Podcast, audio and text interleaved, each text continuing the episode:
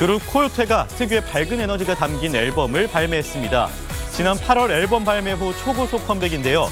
새 앨범 Let's 코요태로 대중에게 감사한 마음을 전한다고 합니다. 소중한 사람을 생각나게 하는 노래 영웅과 반쪽까지 모두 두 곡이 담겼습니다. 올해 데뷔 24년 차인 코요태는 처음으로 쇼케이스도 열었습니다. 감회가 새롭다며 마치 인기 연예인이 된 기분이라는데요. 최장수 혼성그룹의 새로운 도전도 공개했습니다.